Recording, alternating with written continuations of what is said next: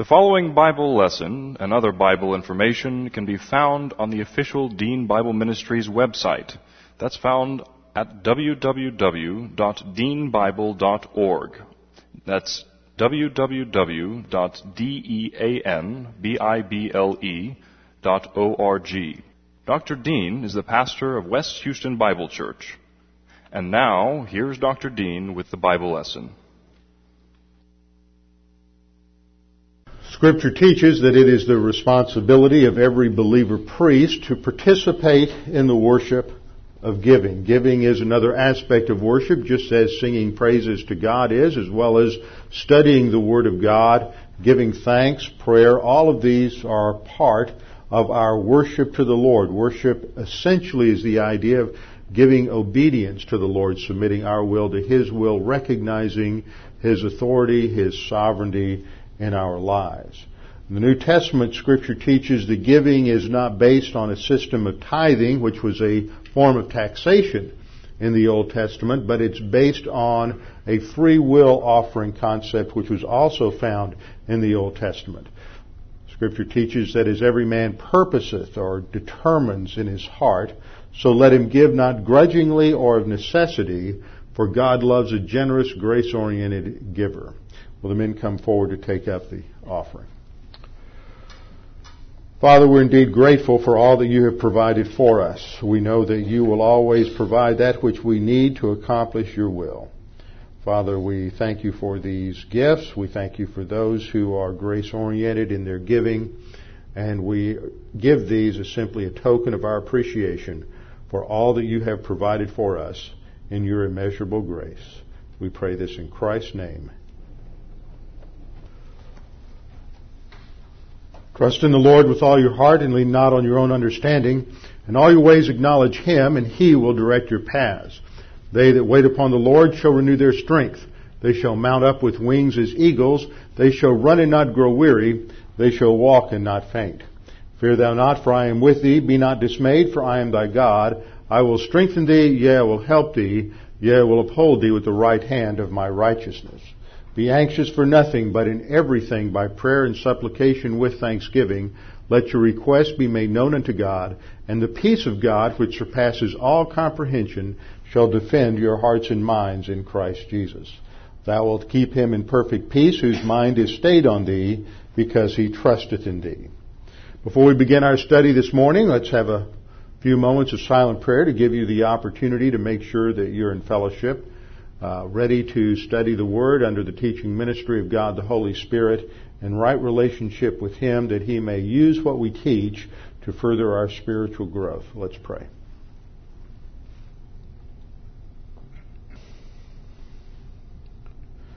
Father, we're indeed grateful that we have this privilege to study your Word, that in this nation we have the privilege of the freedom of worship, that we are not interfered with by government authority, that there are men and women who have given their lives to preserve these freedoms, that we may worship freely.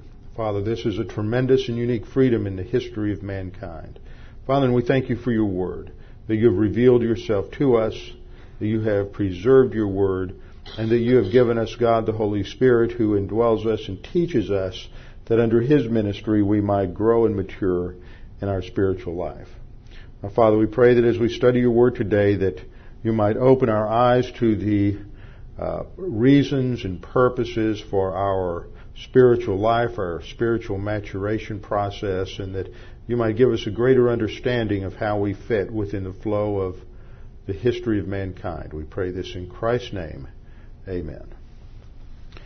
We are continuing our study in Revelation, and today we're bouncing out of the review section, although there is some review in today's message. It's by nature of the passage that we're looking at. We're moving forward into the next chapter in Revelation, Revelation chapter 3, beginning in verse 1. Revelation chapter 3, verse 1. And here we have a command to John the Apostle to write to this next church in the cycle and to the angel of the church in Sardis write, quote, these things says he who has the seven spirits of God and the seven stars. Quote, this is the Lord Jesus Christ speaking, I know your works, that you have a name that you are alive, but you are dead. This is simply the opening verse in this next uh, letter of evaluation to the church at Sardis. We have the church of Sardis, the church of Philadelphia, the church of Laodicea to go. We studied four. We have three more to go. Now, as we look at this, and just in the opening uh, verse, there are four things that need to be addressed for our understanding. First of all, it's addressed to the angel, the angel of the church in Sardis. What is, what is meant by this term angel? Second thing that we have to understand is the background. That's the second aspect. It's the angel that is connected to the church in Sardis. So we have to study the culture of Sardis. What do we know about its history, its background, its local customs? What, if anything, is said in contemporary literature of this time that might give us a greater ability to understand some of the things that are written in this section? Uh, that's one of the important aspects of Bible study is to know the culture. Otherwise, we may misidentify and misinterpret some of the things that are are said here. For example, when we get down to verse five, we're going to get into one of those difficult passages that students of the Word love to discuss, and that is the verse that reads, "He who overcomes shall be clothed in white garments." And I will not blot out his name from the book of life, but I will confess his name before my Father and before his angels. And there are those who have taken that to mean that, oops, if you're not uh, going forward in your Christian life or you commit some sins or you fail in some way, then your name gets blotted out after you're saved and you can lose your salvation. Well, that would violate uh, numerous passages within the Word of God. So it's obvious you don't lose your salvation. We do not advocate a, a uh, daisy theology here. You know, there's, there's this classification of theology in terms of Calvinism as tulip and Arminianism as daisy theology. Uh, Calvinism, of course, is based on those five points total depravity, U for unconditional election, L for limited atonement, I for irresistible grace, and P for perseverance. So you get the uh, acronym TULIP. See, they chose that because this was formulated at the Synod of Dort in 1617, which was held in Holland. So TULIP was a good word for it. But those who are critical of Arminian theology have accused them of daisy theology. You know what I mean. He loves me, he loves me not. He loves me, he loves me not. You're just never sure about God's love. But that is not the God that's presented in the scripture. So we have to come to understand just what is uh, intended by this term, not blotting out his name from the book of life. And to understand that, we'll get into a lot of background on the nature of the church of Sardis and the culture there in Sardis. Third thing we have to analyze and understand in this verse is the reference to the Lord Jesus Christ. This reference, of course, goes back to that initial vision that John had on the Isle of Patmos of the Lord Jesus Christ. That he is the one who has the seven spirits of God and the seven stars. So we have to understand what this refers to. What are the seven spirits of God? I thought there was only one, the Holy Spirit. What are these?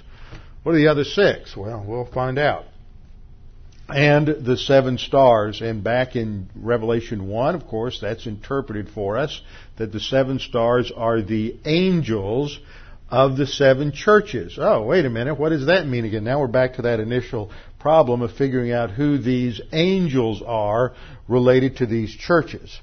And then the fourth thing that we have to understand in this verse is is the condemnation statement made by the Lord Jesus Christ as he evaluates this congregation and summarizes his analysis of their spiritual life by saying, I know your works, that is, I know the sum total of your production, both good and bad, that you have a name that is a reputation that you're alive, that is, that you're a spiritually dynamic congregation, but the fact is you're dead. So what are the characteristics of a church that is truly alive in Christ. They're regenerate, made up of believers, but they're also dead in Christ. Come on now. It's not, it hasn't been that long this week. Let's, I know everybody's a little tired, but we're going to have fun with this.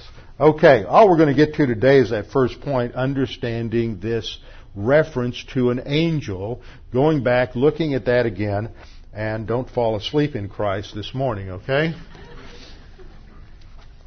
So this is addressed to the angel in the church of Sardis. Now, every one of these uh, short evaluation statements has several sections to it, and they follow this pattern. There is an opening address, a commission statement to the angel of the church of whatever, Ephesus, Smyrna, uh, Thyatira, Pergamum, Sardis, Philadelphia, Laodicea.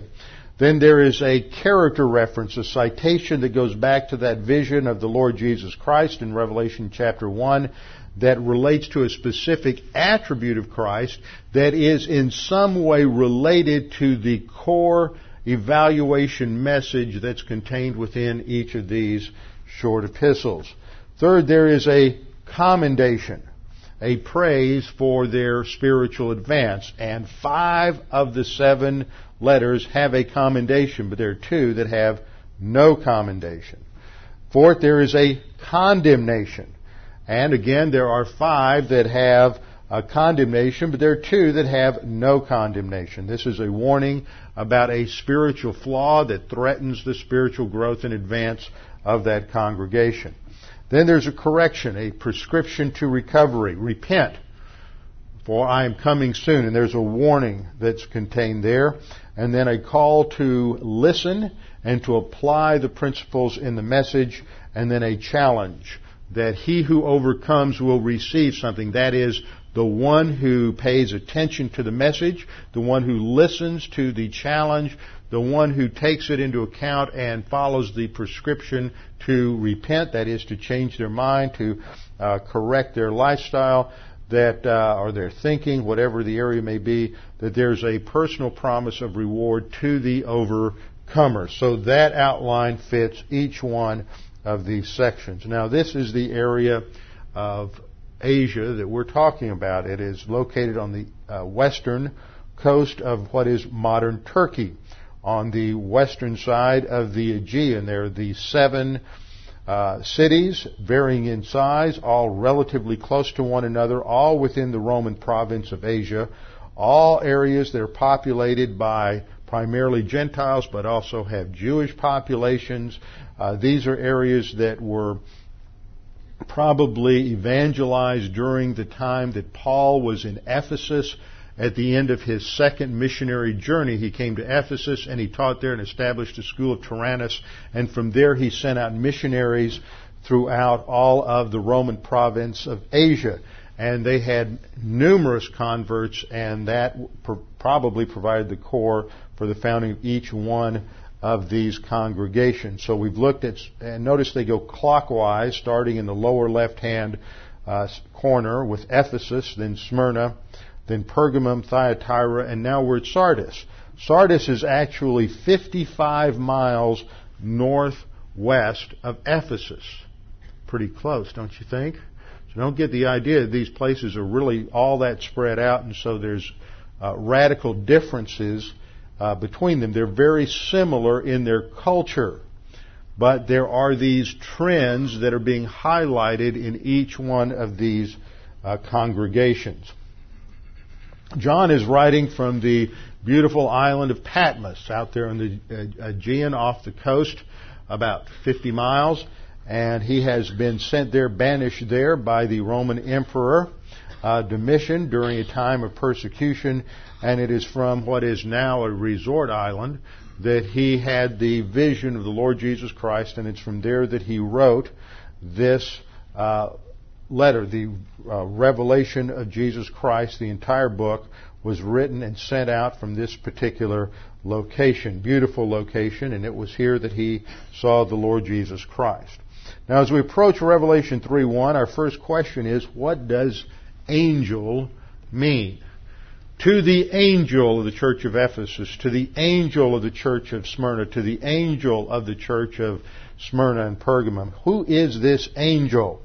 And the reason I address this is because there's various views that are set forth, and so we have to do some homework on this.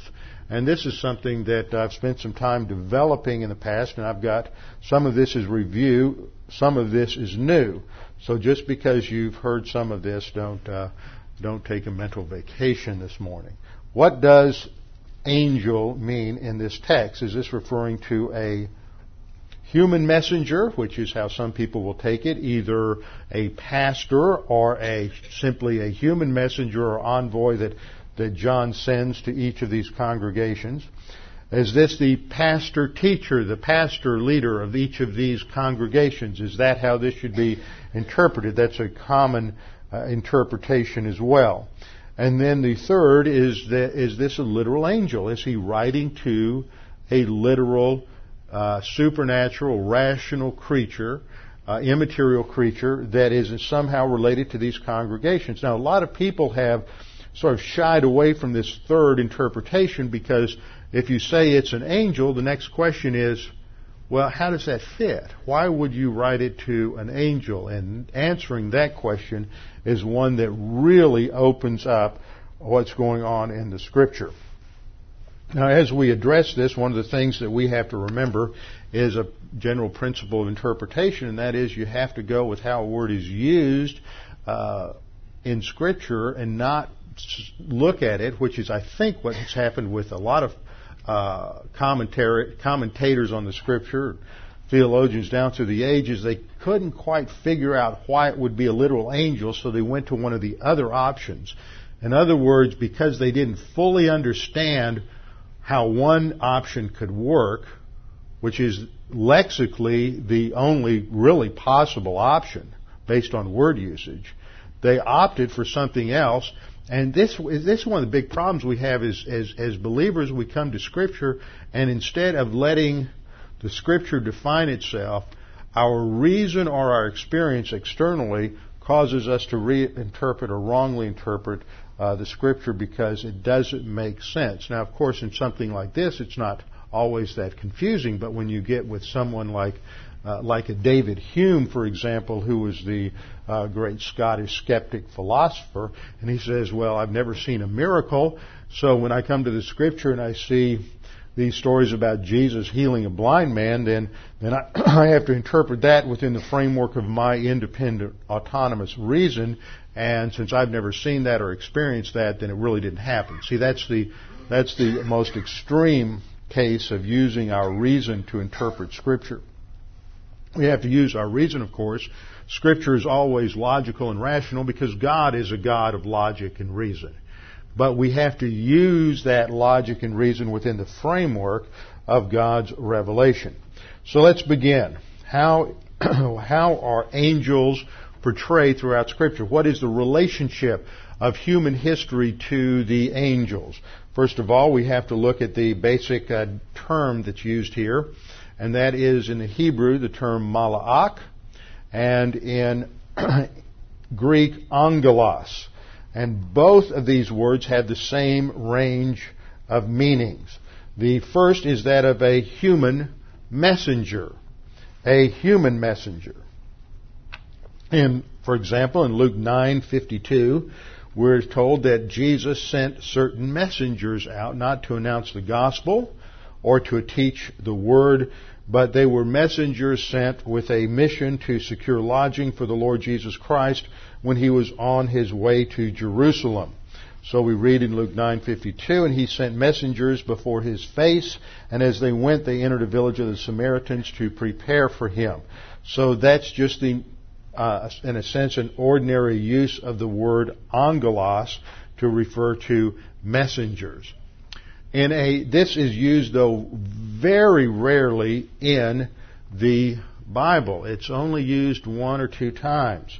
And another word that is, another usage that is similar to this is its use in relationship to a prophet. This is where people often make a mistake is they say, ah, See, in this one statement over here in the Gospels, The word angelos as messenger is used to refer to a prophet as a messenger, and therefore it must mean that in Revelation.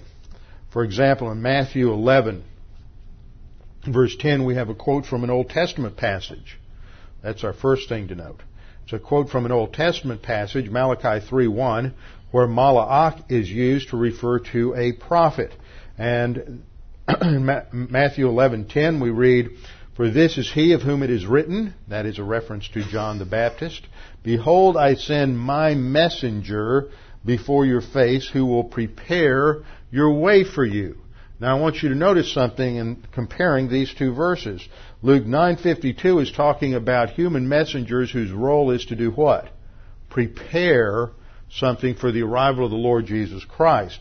Matthew 11:10 is also talking about preparation. The focus here isn't on the message of John the Baptist, but his role as preparing the nation for the arrival of the Messiah. So the word angelos is used. As a matter of fact, the word, this, this quotation from Malachi 3.1 is cited also in Mark and in Luke. And this is the only time the word is used, angelos, is used to refer to a human messenger uh, that that w- is related to giving any sort of revelation or, or making any kind of pronouncements. So what we find as we study the use of the word, which is used over 170 times in the Bible, is that only six of those are translated messenger. Three of those six are translations of this Malachi 3.1 passage. So this is a, an extremely rare use of the word angelos where it refers in the Bible to a human messenger of any kind, much less someone who is communicating the Word of God. And so when you run into folks who want to make the use in Revelation refer to a pastor teacher, uh, you have a problem. It's just not documented in word usage anywhere. Furthermore, the term is never used. I mean, the Malachi 3 passage relates to an Old Testament prophet use, but the word is never ever used anywhere else in the New Testament to refer to a, a pastor teacher. Now we have to recognize and follow a couple of basic rules of interpretation. First of all, a word's meaning must follow its normal usage unless the context provides a strong reason for doing otherwise. In other words, if you have a word that is used uh, a hundred times it's used one way, and there's a fairly strange situation in another verse, you and, and you don't quite see how that meaning fits. What you have to do is have a good reason contextually for giving it another definition. If the reason's not there contextually, even though it may not make make sense to you, then you, you, the laws of language indicate that you can't just change the meaning because you're more comfortable or you can make sense out of another meaning. You have to you have to think a little bit and see what what that meaning might be implying.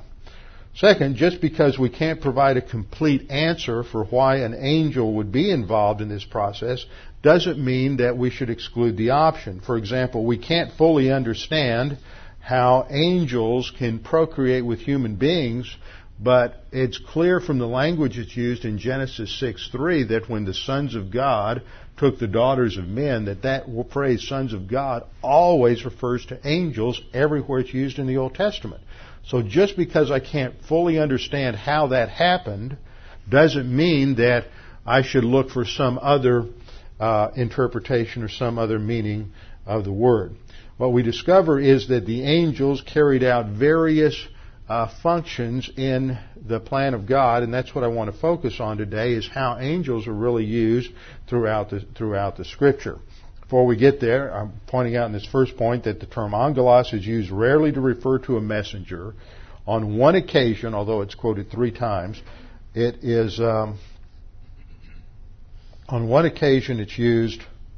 I'm trying to get a there's my arrow. On one occasion, it is used to refer to uh, a prophet. In the vast majority of usage, it refers to angels. In the book of Revelation itself, the word angelos is used 67 times. 67 times out of a total 175 times in the whole New Testament. That means a third of the use, usages of angelos in the Bible are in the book of Revelation. And in all but eight of those, think of that, in all but eight of those 67, it refers to a supernatural being. Now the eight in question are the eight that refer to these uh, angels of these seven churches. There, it's mentioned once in chapter one as a summary, and then e- e- once each in each of these particular letters. So those are the eight uses that are that are in question.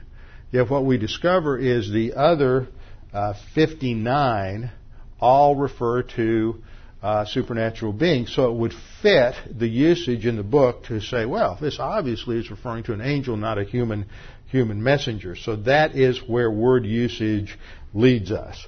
So let's look at some other aspects of this in the um, in in our look of how uh, the Bible describes the role of angels in relationship to human beings.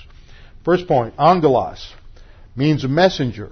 Its primary use is a supernatural intelligent beings that are created by God to serve Him in the administration of the universe. We see that they are used in many different ways but as we'll see in a little bit, one thing that stands out is they are used by God in the administration of blessing and judgment in toward mankind or towards individual human beings. Uh, God is eternal. He has always existed as a triune person, Father, Son, and Holy Spirit. There never was a time when God did not exist. But at some unknown time in eternity past, God created the angels. He created this a vast number of angels. They're said to be innumerable in Scripture. There's a finite number, but we don't know what that is. They're described as myriads upon myriads. There are millions and millions of angels. And after he created all of these angels, and because he is the one who directly created them, they were called the sons of God. They were his creation. That's what that phrase means in the Old Testament. He directly created all of the angels. And having created them, he then created a domain for them, and that is the universe. Job 38, 4 through 7. God says, Where were you when I created, when I laid the foundation of the earth? At which time, when all of the sons of God, indicating unity, no split yet, no angelic rebellion, when all of the sons of God sang for joy. So that indicates that the angels, the sons of God, were still, uh, had been created before he laid the foundations of the earth and the universe, and that they were still united. There was no angelic rebellion at that point. It was after that, at some point, that there is this angelic rebellion led by the highest of the angels, who is referred to historically as, as Lucifer and we'll get to that in just a minute. He led a revolt against God, and that is what introduced sin into the universe.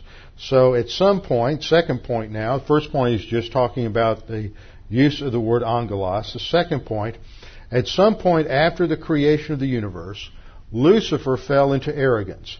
He lusted after the authority and power of God, he wanted to be thought of as God. He wanted that control. He wanted to run the universe. He said, I can do this as well as you can, and I want all of the approbation and the power.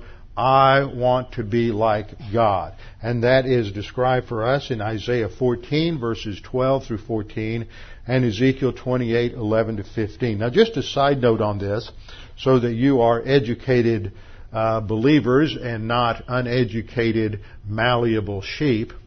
One of the problems that we're running into in modern uh, in our in modern Christianity is the influence around the edges of Orthodox biblical Christianity of this uh, uh, the anti supernatural emphasis of, of, liberalism, and this affects scholars uh, within our camp. This affects scholars who are within the uh, conservative evangelical framework because we've made the mistake of, of thinking that we needed to have a king like all of the other nations, just as Israel did in the Old Testament. And what I mean by that is that they need to have recognized degrees from Harvard, Yale, Cambridge, Oxford, Tübingen, Edinburgh, Aberdeen. All of these elite schools according to the standards of the world. What happens is that many of these men finish their four years with their masters of theology, then they go overseas. Well, they haven't had enough time in grade yet to really let uh, what they've studied in their THM program sit and soak into their soul and really solidify their their thinking. And then when they go overseas, what happens is they are either knowingly or unknowingly either either greatly or just subtly influenced by certain things that are taught from a non-biblical framework from uh, liberal Protestant uh, professors at these various schools, some of which are better than others, but most of which do not believe in a view of the Scripture that we believe, that the Word of God is infallible and inerrant. And it's easy to just unknowingly pick up certain ideas that sound good, but because you haven't had time to think it through, there are problems. And one of these things that is coming out, and has come out in the last 15 or 20 years, is that many Old Testament professors are now taking the view that neither Isaiah 14 nor Ezekiel 28 refers to Satan. That they are references to some uh, unknown, the key word, unknown Canaanite myth or ancient Near Eastern myth that is uh, being alluded to by either Isaiah or Ezekiel. And so if you look in almost any study Bible, and this is why I'm warning you about this, you look at almost any study Bible, the Thomas Nelson Study Bible, which is generally pretty good except for this area, and um, the NIV Study Bible, many of the other study Bibles, they will put in their study notes on those passages that this probably doesn't refer to the fall of Lucifer or the fall of Satan. I did a detailed study of this several years ago and ran across an excellent PhD dissertation that was written by a, uh, a student, and, and I think it's Andrews Seminary. I may be wrong there, but it's a Seventh Day Adventist seminary, and they have a very strong Old Testament Hebrew department. And this guy was obviously uh, well trained in all of the ancient Near Eastern languages and demonstrated tremendous adeptness in all of these languages: Akkadian, Ugaritic, Egyptian. And he worked his way through all them, cited all the various different myths, and he demonstrated conclusively that there's no myth that even come close to paralleling this anywhere in any ancient Near Eastern society. It just doesn't exist. And so I keep wanting to ask the question of these so-called scholars is, okay, why do you keep saying it's based on an unknown Canaanite myth? There is no known Canaanite myth that this even comes close to, so why can't you take this as a reference to Satan? It's clear, especially in Ezekiel 28, that it cannot refer to a human being, and it's, I think it's also very clear in Isaiah 14. So these passages clearly show that there is this supernatural being that pre-existed the human race, who wanted to be like God and wanted the approbation and the worship of the angels and led a third of the angels in rebellion. Now the third point is that somewhere after this, God convened a trial and he sentenced these angels who followed Lucifer to a penalty of the lake of fire. Jesus refers to this in Matthew 25:41, where he says in describing uh, sheep and goat judgment separation, then he at the end of this judgment will also say to those on the left hand, "Depart from me, you cursed." That's talking, and these, this is a reference to human beings who have failed to trust Christ as Savior.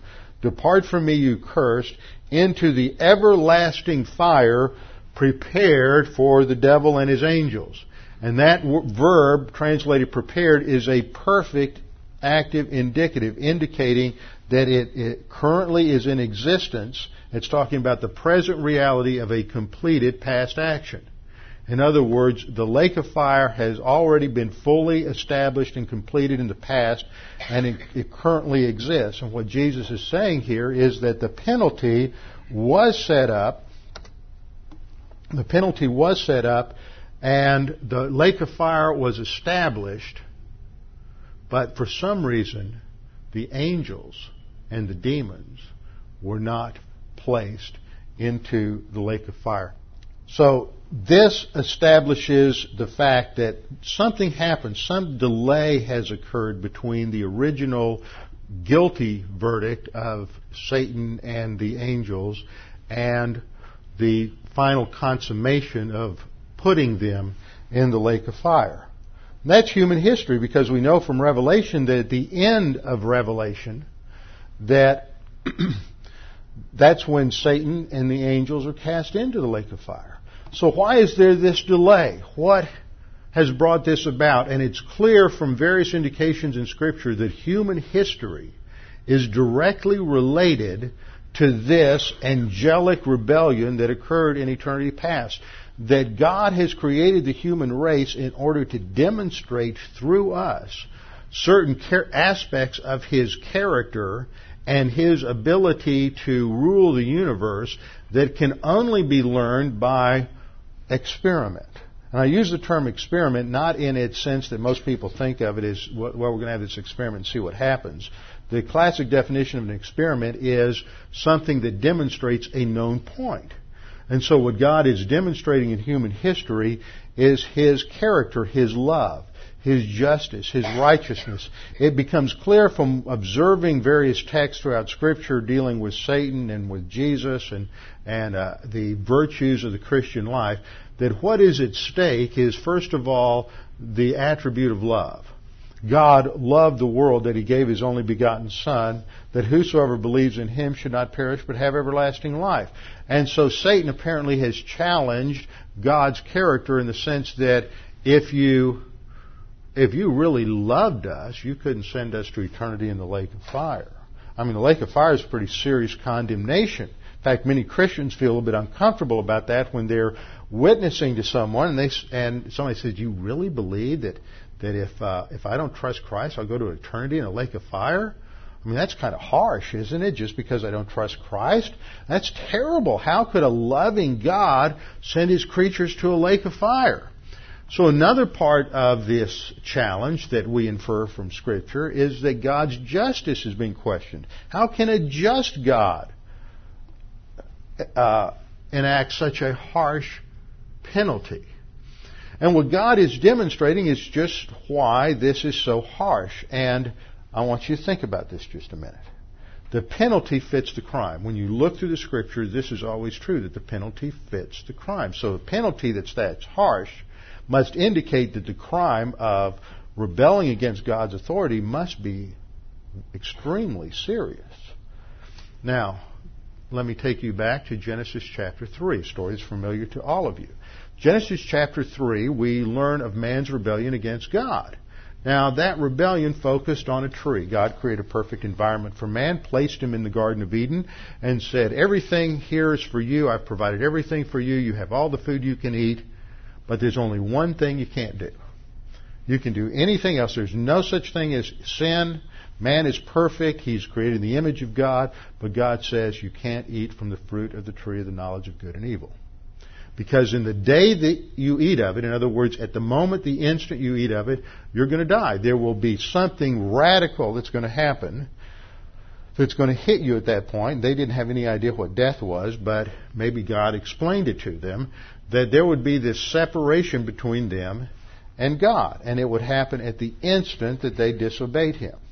Now, when you talk, when I talk to any audience, talk to various groups, I always say, just think in your head about the worst sins that occur to you. What are the worst sins that you think of? And people come up with all kinds of worst sins depending on the group. You've got murder, you've got racism, you've got, golly, you've got smoking and secondhand smoke, and you've got, uh, you know, our culture comes up with all kinds of horrible things every every 10 years or so and you never know what these are going to be but everybody's got their list of the the terrible two or the fearsome five genocide racism whatever it may be. This these things are just terrible. I mean how could any christian participate in that? But the sin that plunged us all into all this mess was just simply eating a piece of fruit you know, that doesn't make anybody's list. Nobody said, hey, eating an apple or a pear or pomegranate, that's the worst sin possible.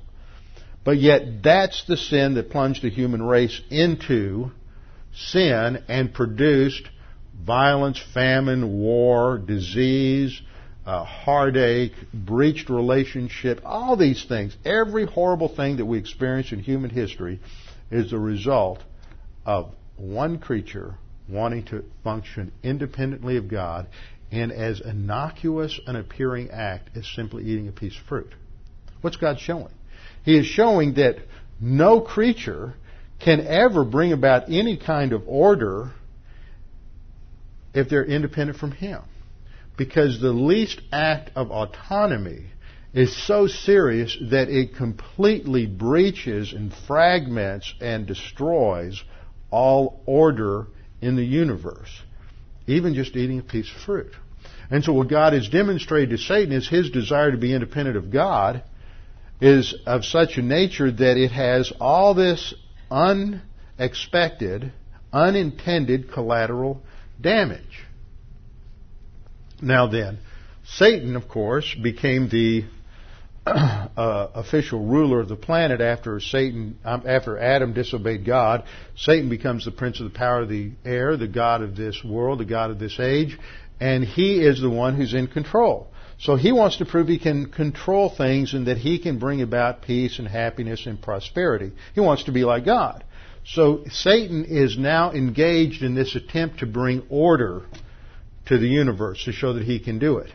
And as Lewis Sperry Chafer noted in his systematic theology many years ago, the presence of disease and war and famine and uh, all of the and crime and all the chaos in human history is not a testimony to evil. It's a testimony to Satan's inability to control the he, world he is now in charge of. Isn't that a brilliant insight? That, that all, Satan wants to produce peace and happiness and prosperity. But poverty and war and disease and famine are, are, are the result of all these human beings running around doing the same thing Satan did.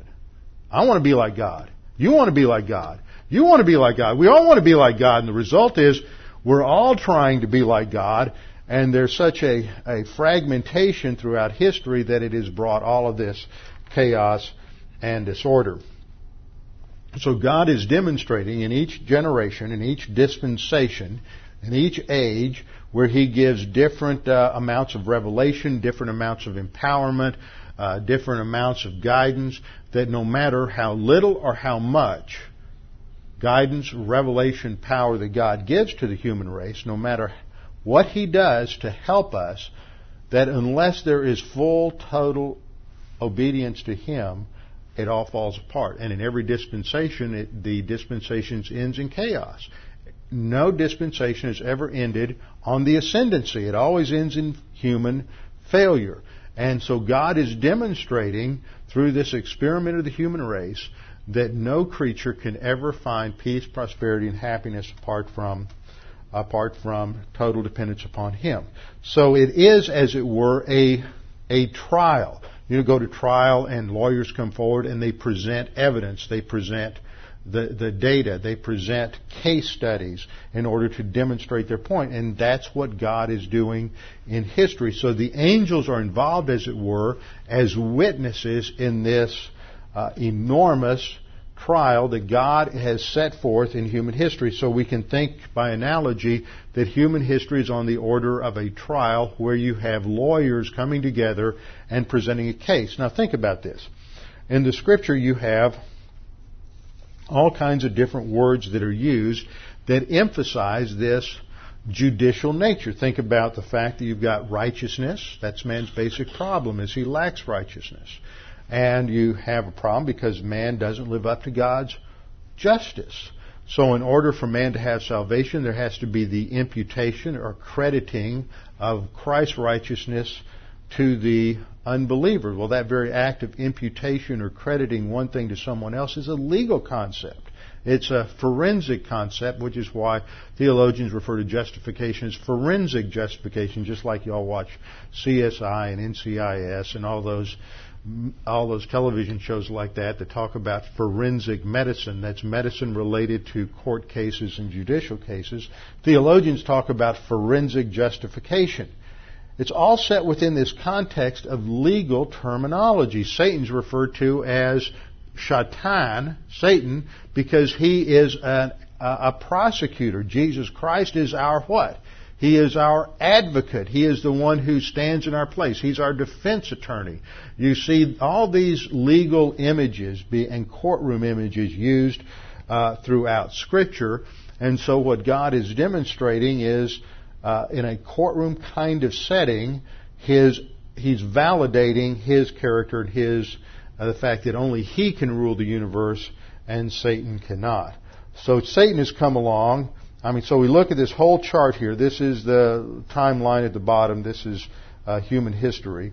And the angelic rebellion began at some time in eternity past and extends up to the end of the millennium. And that's when Satan and the fallen angels will finally be cast into the lake of fire. So Lucifer's fall occurs sometime in eternity past, and then there's a trial, and then there's a period of angelic observation and sort of an appeal trial of Satan, where Satan is appealing the verdict and God is demonstrating his own uh, justice and veracity. And the end result is that Satan will be cast into the lake of fire. So it's in this overall judicial context that we come to understand how angels are used by God in human history. Now, Satan has challenged God's authority to rule the universe, and he has challenged God's sovereignty. Second, he has challenged God's love, questioning how God, how a loving God can send his creatures into the lake of fire.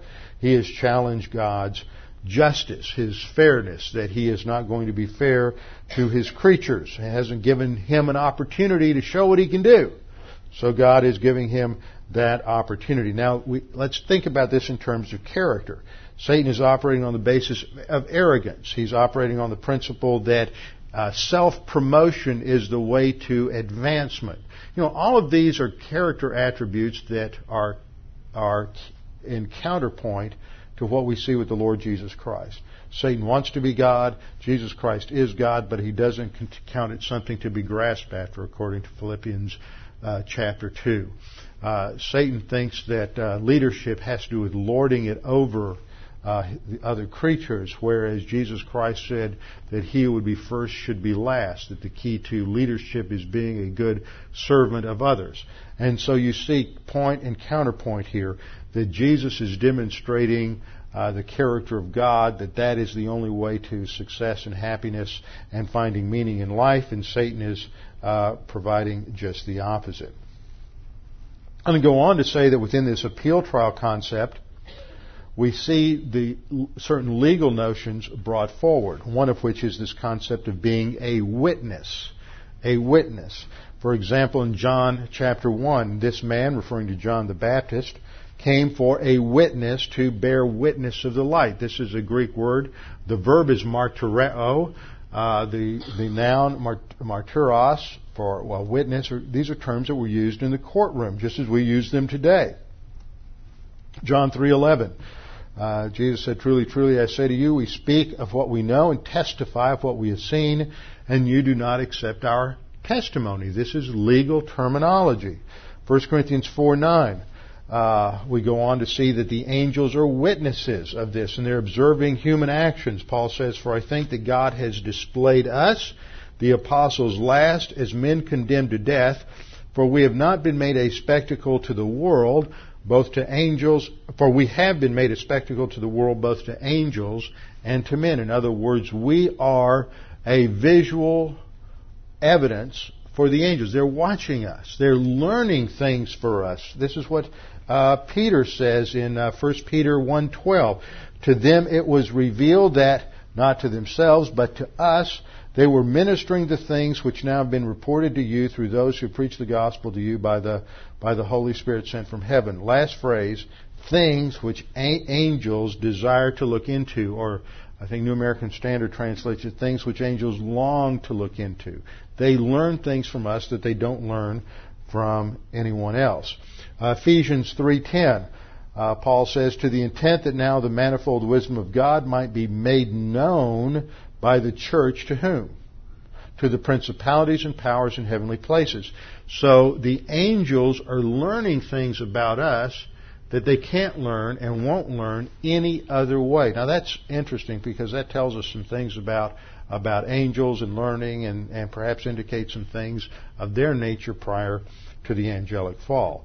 But it makes it clear to us that angels are watching us. We are a test case, as it were. Now, next point, Uh, let me back up a minute in case you got lost there. Point number, just a quick review. Point number uh,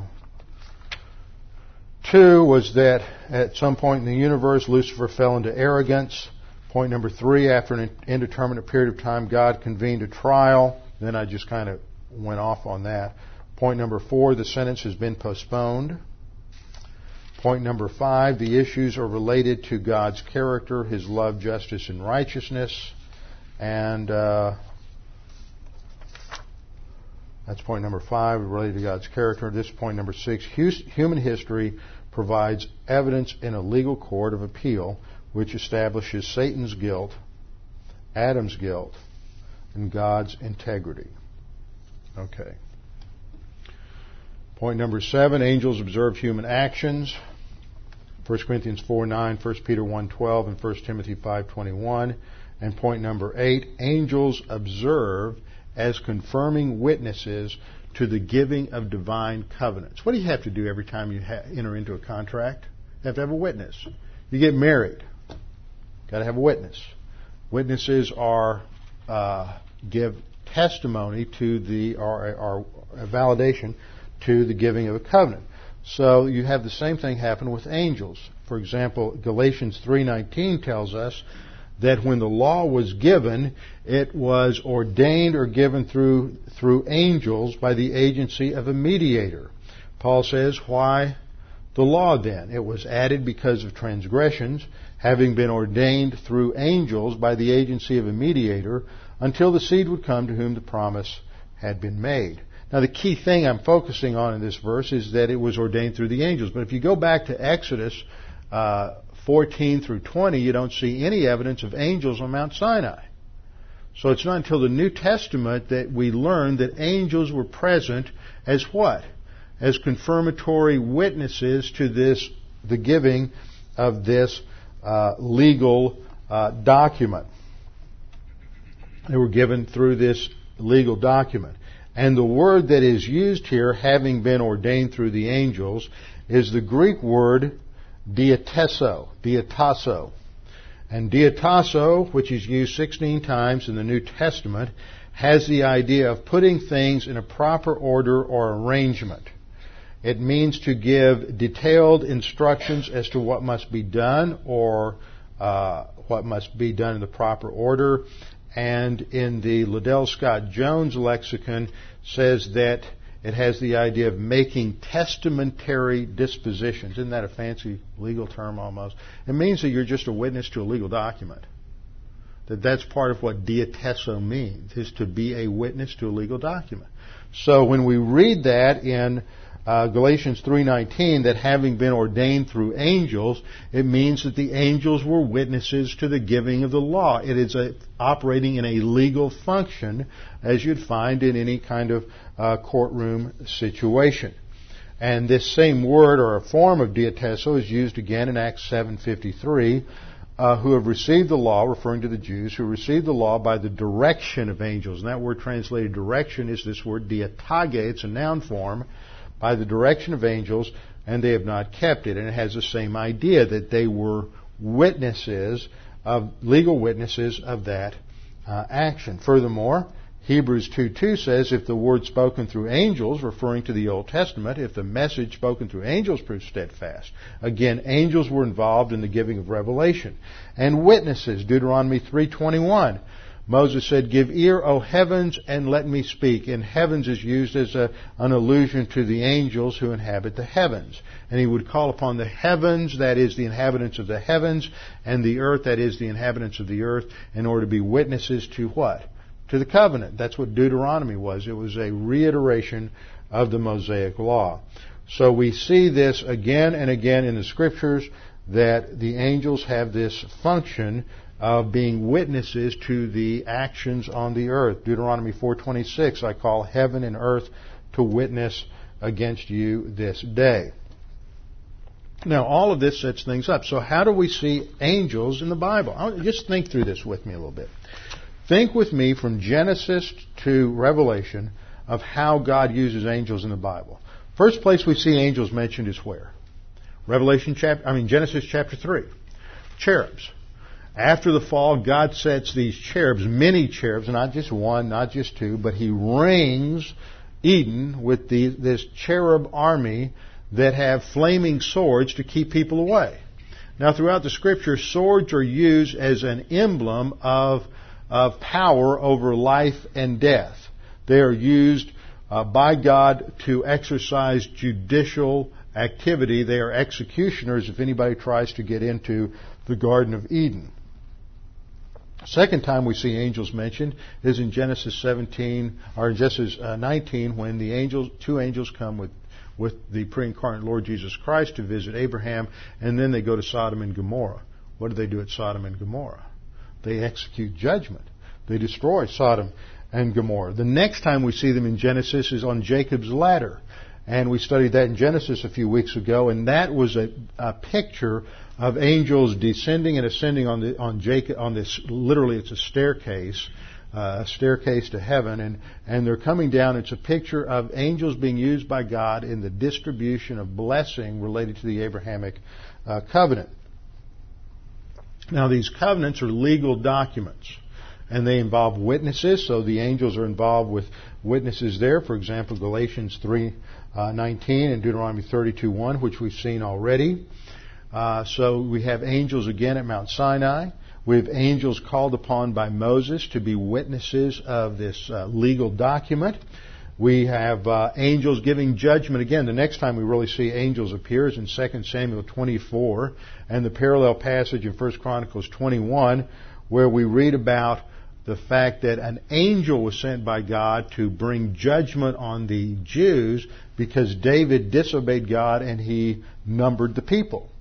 And it's an angel that brings this plague upon the people. Then we get into uh, Daniel. In Daniel 4, uh, Daniel has a vision, and he talks about these watchers. They're holy ones. They're watchers. Notice they're observers. They're watching human history. He says, I saw in the vision of my head while on my bed, there was a watcher, a holy one, coming down from heaven.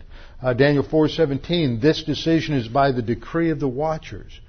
Now, there's an interesting phrase with lots of implications. Human history is being watched and even, in some senses, guided by these angels, a decree of the watchers. These angels are directly involved in human history. Uh, Daniel 4:23 uh, mentions the watchers again. So we have this angelic involvement here. And then in the New Testament, in Acts 12:23, Herod Agrippa got a little proud of himself, and people started uh, worshiping him as God, and so uh, he was immediately struck by an angel of the Lord. That's not the angel of the Lord, the Old Testament pre-incarnate Jesus Christ. This is an angel sent by the Lord uh, who who executes him, and he's immediate, he immediately dies a horrible death in front of everybody. So what do we see in all of this? Is that the pattern throughout the scripture from Genesis to Revelation is that angels are used as witnesses. They're used as witnesses of legal documents, and they're used in the framework of executing judgment and blessing on, on human beings in general and on believers in specific. Now, what we're going to see when we finish this is that's the same thing that we see in Revelation. Is that in all these 59 other uses of angels in Revelation, how are they used? What's their function in the book of Revelation? Their, their, their function is to uh, deliver God's judgments on mankind. They are witnesses of God's judicial enactments on the human race. Now, what exactly are these seven letters to the seven churches? They are judicial evaluations of these churches. So it, if we take angels here as literal angels, then and these are judicial documents evaluating the spiritual life of these congregations, then what we learn is that there is an angelic counterpart in, the, in this uh, trial setting.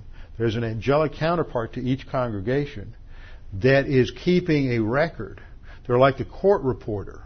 They're angelic court reporters or angelic court officers who are responsible for observing local congregations to write up evaluation reports. And these evaluation reports are then utilized at the judgment seat of Christ in the future. So once we take this term, understand it literally as true angels, then we explore what the scripture says about the role of angels, it makes perfect sense to understand these as angels who are keeping a record that goes into the uh, heavenly court documents on each congregation sort of gives you a new perspective of what's going on in our lives. That there's evaluation going on. We are being observed day in and day out by the angels, and they're watching each congregation, and they and they are going to be reporting this information in relationship to Satan's charges against God, and of course, ultimately, it all is going to vindicate the character of God because He's going to deal with us in grace and in love, just as He did in salvation because he sent his son to die on the cross for us that we might have eternal life, not based upon who we are, what we do, but based on who he is and what Jesus Christ did on the cross. He paid the penalty for our sins. So this judgment evaluation from God, why there is a, while there is accountability, God also deals with us in grace. He has given us salvation. He's given us the Holy Spirit, who is the one who enables us. But it's up to our volition as to what we're going to do with the assets that God has provided for us as individuals and as a congregation in the church age. Let's bow our heads together and close in prayer. Father, we thank you for this opportunity to study your word and to look at how our role as a local congregation fits within the overall flow of history from Genesis to Revelation and how our individual spiritual lives as well as the life of this church fit within the evidentiary framework to demonstrate within the overall uh, trial of Satan to demonstrate your love, your righteousness, and your justice. Father, we pray that if there's anyone here this morning that's unsure of their salvation or uncertain of their eternal life, that they would take this opportunity to make that both sure and certain. All that is required is for you to believe that Jesus Christ died on the cross for your sins. At the instant you put your faith alone in Christ alone, you will have eternal life. This life can never be taken from you. It is yours throughout all of eternity. You become a new creature in Christ. You are uh, justified. You're made righteous. You are redeemed. All of this is true. And for it to be applied to you simply means that you trust, rely upon, the finished work of Christ on the cross. Right now, right where you sit, you can make that decision. You don't have to raise your hand, walk an aisle, or do anything else, even utter a prayer. The instant you put your faith in Christ, God the Father knows what you're trusting in, and at that instant you receive eternal life. Father, we pray that you would challenge every believer here with the uh, message this morning, with the doctrines related to the angelic conflict, that we might be encouraged, motivated to press on to spiritual maturity. We pray this in Christ's name. Amen.